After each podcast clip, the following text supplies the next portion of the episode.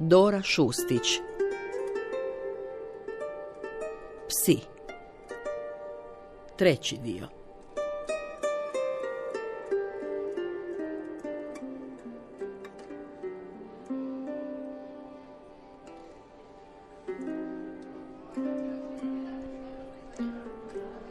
Mentora sam upoznala jednog petka.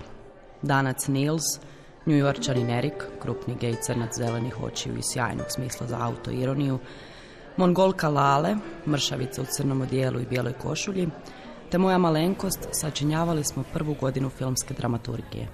S tim da je Nils usporedno slušao i predavanja s dokumentarne režije. Sjedili smo kao preplašeni pilići u maloj učionici u potkrovlju i iščekivali mentorov dolazak. Visok, vitak, židovskoga nosa, s mrenom na lijevom oku. Govorio je vrlo tiho i sporo, hrapavim glasom, samo zatajno birajući riječi. Predstavili smo se imenom i nacionalnošću, a potom nas je zamolio da ispričamo zašto studiramo filmsko pismo i što točno želimo pisati. Cilj prvoga semestra jest promisliti o priči za scenarij dugometražnog filma s kojim ćemo nakon tri godine i diplomirati. Kad je došao red na mene, priznala sam da imam puno ideja za filmove u glavi i da sam odlučila studirati pisanje kako bi ih naučila zapisati. Na pitanje kakve filmove želim pisati, ispalila sam ljubavne. Zahvalio je na našem kratkom predstavljanju i nastavio s uvodnim predavanjem. Pričao je o tome kako je drama konflikt u vremenu i kako u moru priručnika o scenaristici vrijedi pročitati jedino Aristotelovu poetiku i Kama Sutru. Onda je usporedio dramaturgiju filma s dramaturgijom vođenja ljubavi i tako ekonomično postigao našu punu pažnju. Odmah smo razumjeli turning pointove. Početak, sredina i kraj. Predigra, snošaj i postkoitus. Upoznavanje, interakcija, razdvajanje. Uvod je uvijek postupno svlačenje likova, zbog čega priželjkujemo još. Midpoint preobraćaj, potez koji mijenja uloge, točka bez povratka. A vrhunac, odnosno klimaks, trenutak kad stvari izbijaju na površinu, točka najjačeg intenziteta. Kimnuli smo smijuljeći se starom perverznom židovu i zapisali zadatak za domaću zadaću. Pogledati nekoliko pornića i iz njih izvesti dramaturške zaključke.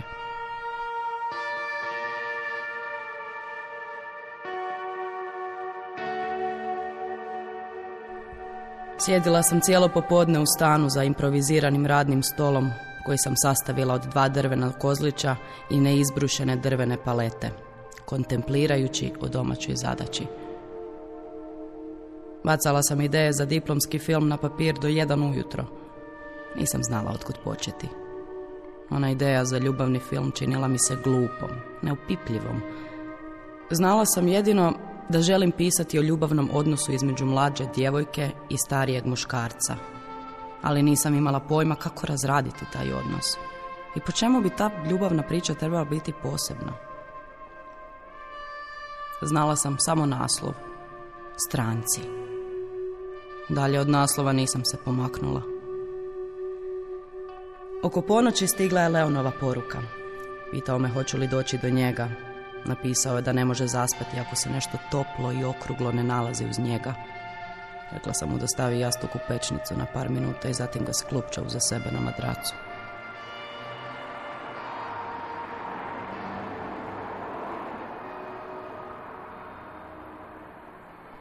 Prvih mjesec dana opirala sam se ideji redovitog viđanja. Ponekad mi se gadila njegova depresija, a ponekad su mi njegove godine bile odbojne. Njemu sam svraćala kasno, radnim danom, jer bih na jutarnjim predavanjima nakon cijelonoćnog seksa imala izvrsnu koncentraciju. Tijekom dana provodila sam vrijeme na fakultetu s Nilsom, Erikom i Lin Hue. Ruža se odselila u Ljubljanu dva tjedna nakon diplome. Isprva mi je nedostajala, no ubrzo mi je postalo drago što sam izgubila vodiča. Htjela sam sama otkriti grad, stvoriti svoj prag – govoriti češki i engleski i obrezivati viškove s hrvatske sramežljivosti kako bih se sama prestala osjećati kao višak. Htjela sam postati djevojka koja se ne zbuni kad joj se netko obrati, koja donosi odluke bez ičeg odobrenja, koju roditelji i prijateljice nisu autoritet, koja si može priuštiti svjetle, prozračne garsonjere na sjeveru Praga, koja je financijski neovisna s vlastitim novcem, koja nije imuna na očekivanja. Djevojka koja to nije, koja je muškarac kad joj se to prohtije, koja prdi i podriguje i ne boji se uličnoga mraka, kojoj on ne predstavlja ništa, samo je bačinu. Tijekom dana odbijala bih njegove pozive, no uvečer bih se zalijepila za mobitel iščekujući njegovu poruku. Vikende sam provodila jedući u krevetu i spavajući 14 sati dnevno, dok ne bi stigla nedjeljna večer. Onda se izlazilo u duende, jer je od 8 do 10 ili do isteka zaliha pivo bilo na akciji. Moglo se za 25 kruna, otprilike euro, naručiti veliki vrč od litre za stol. Uglavnom, Tog sam petka ostala kod kuće i cijelu subotu provela pišući.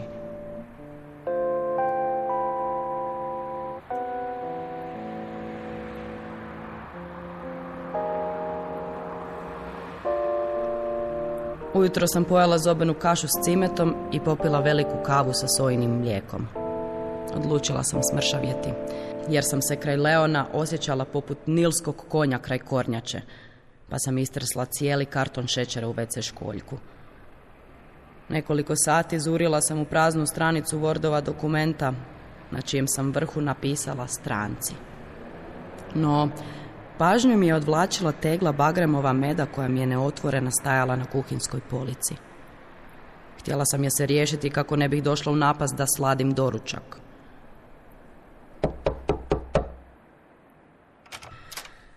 Ružičaste papuče od flisa bile su očekivano parkirane na otiraču. Dobar dan. Dobar dan. Ja sam Dora. Vaša susjeda iz stana preko puta. Samo sam vam htjela donijeti ovu teglicu. A, tako je. Sarasvati, drago mi je, uđite. Ama ne, Uđi, uđi, raskomoti Pa se. Imala je crne oči i duge trepavice. Malu izbočenu bradu i onako starački stisnuta usta. Nije nosila zubnu protezu i imala je svega tri zuba, koja su bila u poprilično lošem stanju. Zakoračila sam u hodnik osvjetljen plavim lampicama gdje se nalazio Krišnin oltar. Ovo je naše božanstvo Krišna. Aha. Uđi, uđi. Stajala sam nezgrapno ispred Krišne koji me se cirao svojim intenzivnim pogledom, dok je susjeda spremala med u kuhinji. Pregledavala sam po stanu. Dvije su mi crno-bijele fotografije privukle pažnju. Evo ga. A, to su moj muž i moj sin. Nažalost, udovica sam već 40 godina. Portret starijega muškarca naočitih brkova i stara školska fotografija tinejdžera. Preko gornjega ruba fotografije starijega muškarca bila je omotana crna vrpca.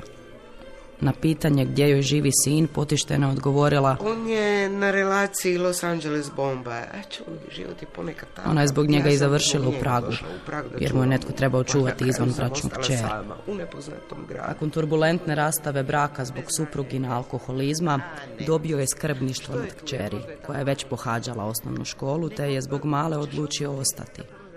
Prodao je stan u Bombaju i mamu udovicu preselio u Prag. Sarasvati je ostala sama, odsječena neznanjem jezika od ostatka kontinenta, zatvorena u svojem hramu s Krišnom i pokojnim suprugom. Pozvala me da ostanem gledati seriju ili tenis, njezin najdraži sport. Rekla sam kako mi je tek počeo studij pa moram učiti. Pa ne, Spakirat ću. a joj, ma nemojte. Neka, neka, dobro će ti doći. A joj, hvala vam, niste trebali. Ništa, ništa. Zanjihala je glavom lijevo desno u znak odobravanja i uvalila mi u ruke tanjur s palačinkom od krumpira koja je sjajno mirisala. Po luku, korijanderu i kurkumi. Zahvalila sam i rekla da se vidimo poslije.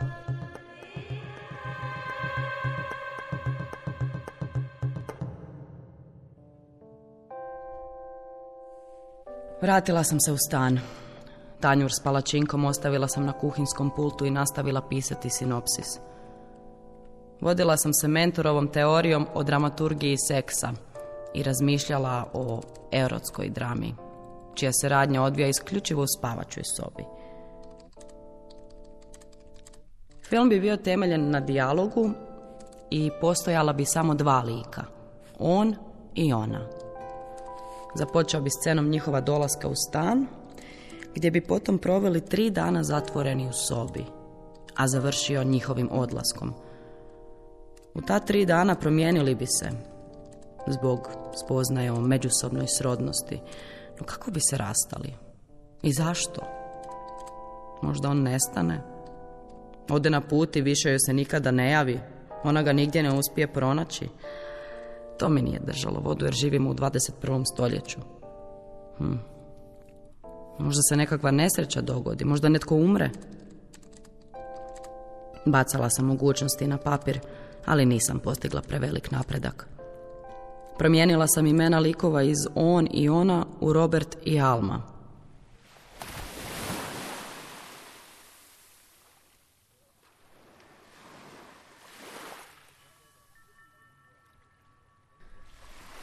Kad bi se ujutro probudila u njegovu zagrljaju, otvorila bih oči i zagledala se u fotografiju na bočnoj strani noćnog ormarića. U siluetu tamno pute djevojke na pješčanoj plaži. Bila je okrenuta leđima, guste kovrčave kose, ruku raširenih u obliku zvijezde kao da grli ocean.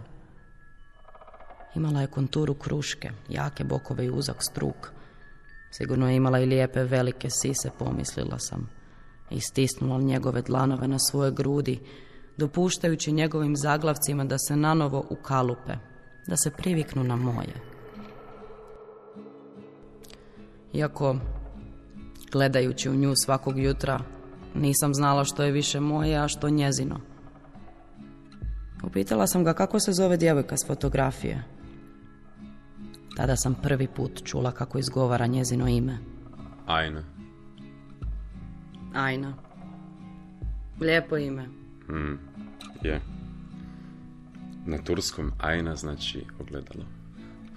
Onda sam rekla da bih joj voljela vidjeti lice i pitala ga ima li još njezinih fotografija. Odmahnuo je glavom i rekao da ih je sve spalio. Vidjela sam da mu je teško pričati o njoj, no svejedno sam ga zamolila da mi opiše njezino lice. Okruglo lice, s dvije duboke bore između obrova od prečestog gledanja u sunce, ravan nos, pjegice na obrazu, velike zelenkaste oči. Kakva je bila, ovako inače, karakterno? Teško je opisati. Bila svakako. Nekad naporna, užasno tvrdoglava, sklonat je skobi, misle da može sve sama. A nije to ni čudno. Studirala medicinu, uvijek je htjela tako. Zatim je pričao o njezinu studiju medicine i kako je maštala o tome da radi kao putujuća primalja, pomažući rodiljama i ženama koje nemaju dostupnu zdravstvenu skrb u španjolskim ruralnim predjelima. Nakon što je umrla, mm, nije više bilo smisla da ostajem u Španjolskoj, pa sam se vratio tu u Prag. Vjenčali su se u Španjolskoj, u Kadizu, pa Sjećam se da mi je tad spomenuo Izabel, koja im je organizirala svadbu. Njezina sestra nam je sve organizirala, mi se nismo previše bunili. Htjeli smo samo živjeti skupa. Nije nas bilo previše briga kako će vjenčanje izgledati. Sjećam se, iznajmili smo stari auto. Pričao je o ljetu 2010. iznenadnim zarukama, vožnji španjolskom u unajmljenom automobilu – fotografijama koje su nastajale na pješčanim plažama, o koncertima, noćima u hotelu, ljudima koje su susretali putem. Bilo je to lijepo vrijeme. Baš lijepo vrijeme. Rekao mi je da nikad nije bio tako sretan i da zna da i nikada neće. Umrla je prvi dan zime dvije godine poslije.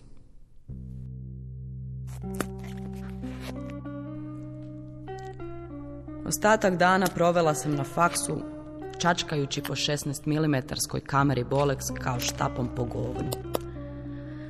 Razmišljala sam o njoj, čije me ime već prilično iritiralo. Htjela sam znati sve o njoj, njezine prijašnje ljubavi, iskustva u pubertetu, probleme u obitelji, uspomene iz djetinstva. interne fore koje je dijelila s prijateljima, fascinacije, preokupacije, želje za budućnost. Htjela sam je pitati zašto je voljela Madrid. Koje joj je najdraže mjesto u Kadizu? E, što je najčešće jela za doručak? Ili vjerovala u Boga? Ili se bojala smrti? Je li pila, pušila, uzimala drogu? Kupala se gola tijekom zalazaka sunca? Htjela sam je pitati sve to i još mnogo toga kako bih se mogla bolje pripremiti za idući susret s njim. Htjela sam poznavati njezin miris kako bih znala u kojoj sam mjeri bila bez vlastitoga. A najviše od svega, htjela sam poznavati njezino tijelo kako bih si dokazala da moje nije valjalo.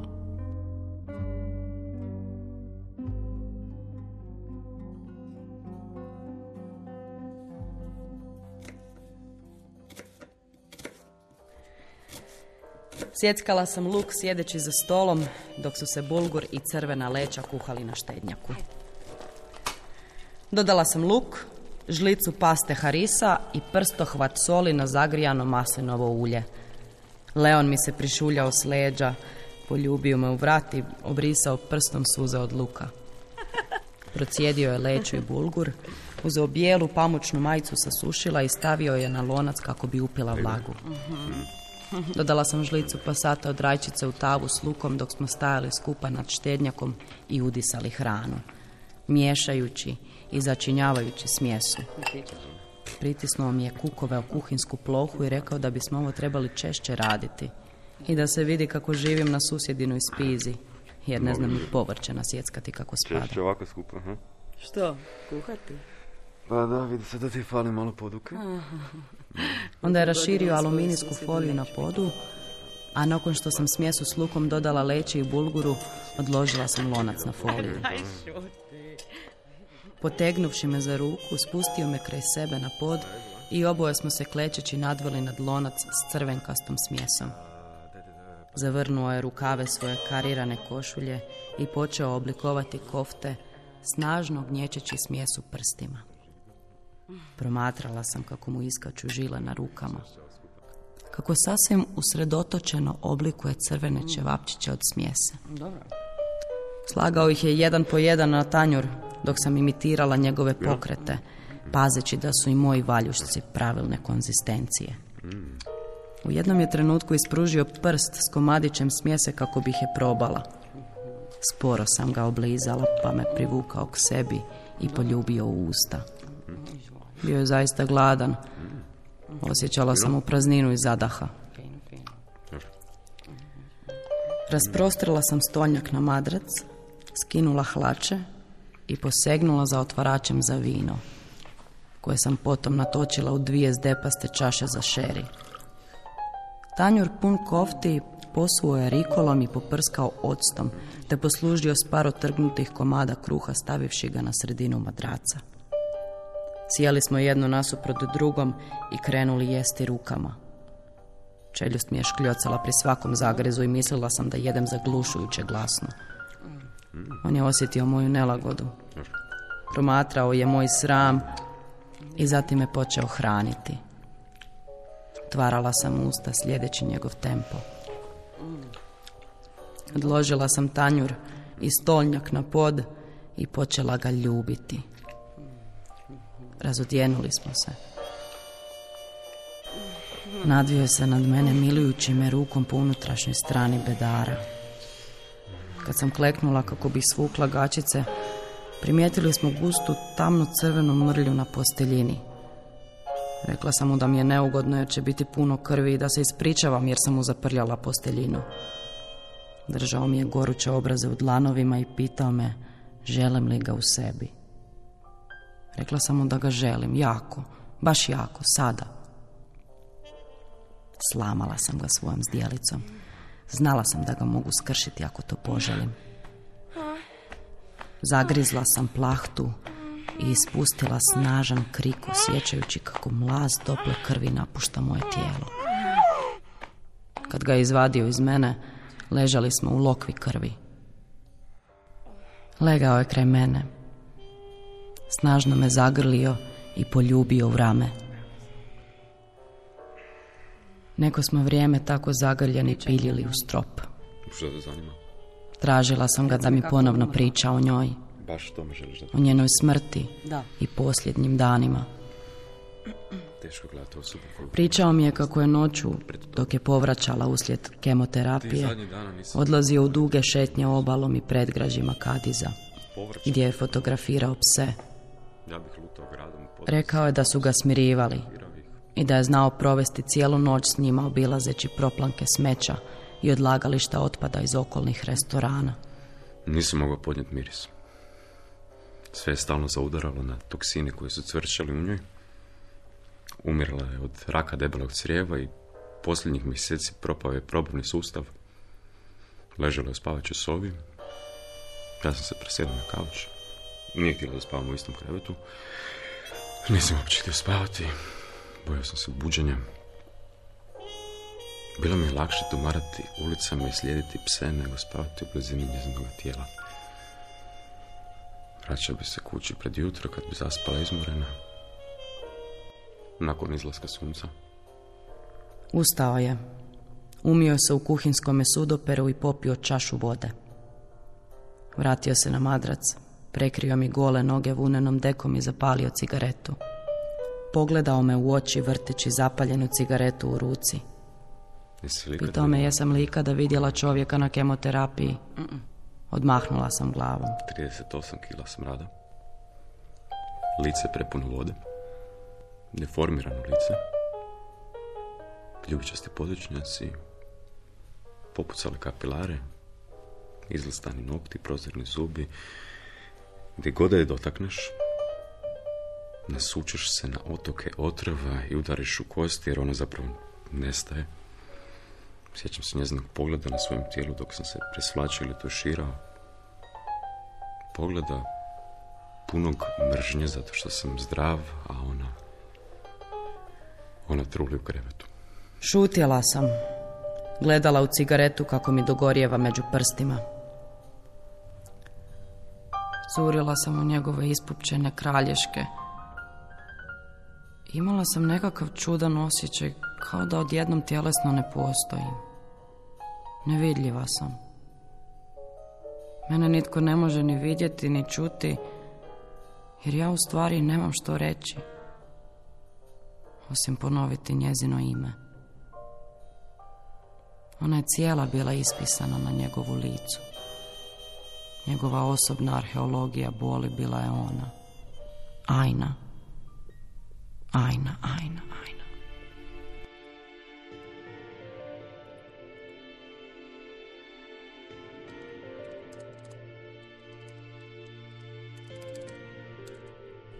Tijekom nekoliko mjeseci noćnog suživota s Leonom potrošila sam svu stipendiju i bila primorana prodati fotoaparat, zvučnike, zlatni privjesak u obliku delfina s prve pričesti, zimske čizme i pola ormara na improviziranom buvljaku u podrumu fakulteta.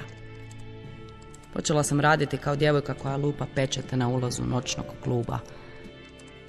Pišala sam na test za trudnoću jedno šest puta i jednom čak otišla u kliniku za pobačaje uvjerena da sam nekako čudno trudna jer test nije pokazivao ni jednu plavu crticu. Ispostavilo se naravno da nisam trudna, već samo konstipirana.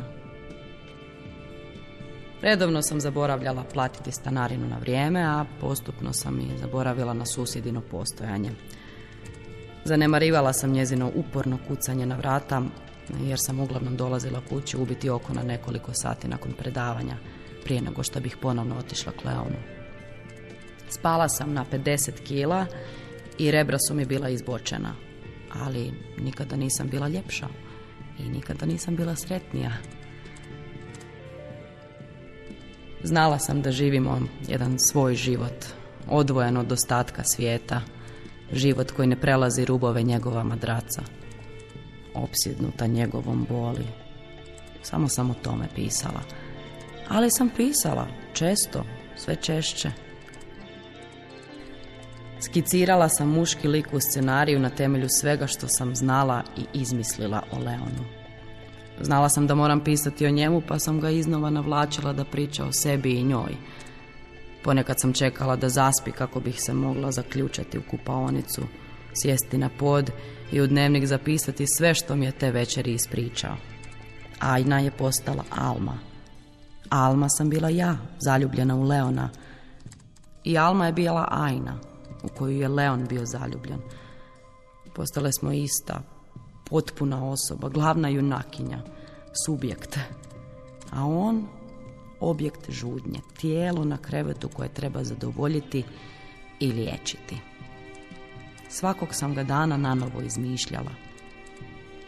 Htjela sam mu dati najuvjerljivije replike, napuniti njegove riječi neizrecivim kako bi dobio na kilaži. Odjenuti ga, odjenuti ga u, u boju, dati mu novo ime i prezime, unosnije zanimanje, vedri način govora. Na kraju sam se zaljubila u lika u svojoj priči i zaboravila na čovjeka s kojim sam spavala. Pišući o njemu, sve manje sam ga vidjela.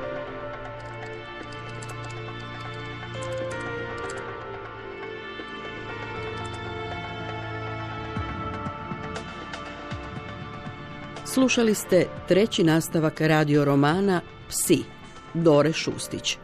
Glumili su Dora Dimić-Rakar, Doris Šarić-Kukuljica i Sven Jakir. Za radio adaptirala Ivana Gudelj. Ton majstorica Katarina Račić. Glazbena dramaturginja Franka Meštrović. Režija Silva Čapin. Urednica Nives Madunić-Barišić. Hrvatska radiotelevizija, dramski program Hrvatskog radija 2023. godine.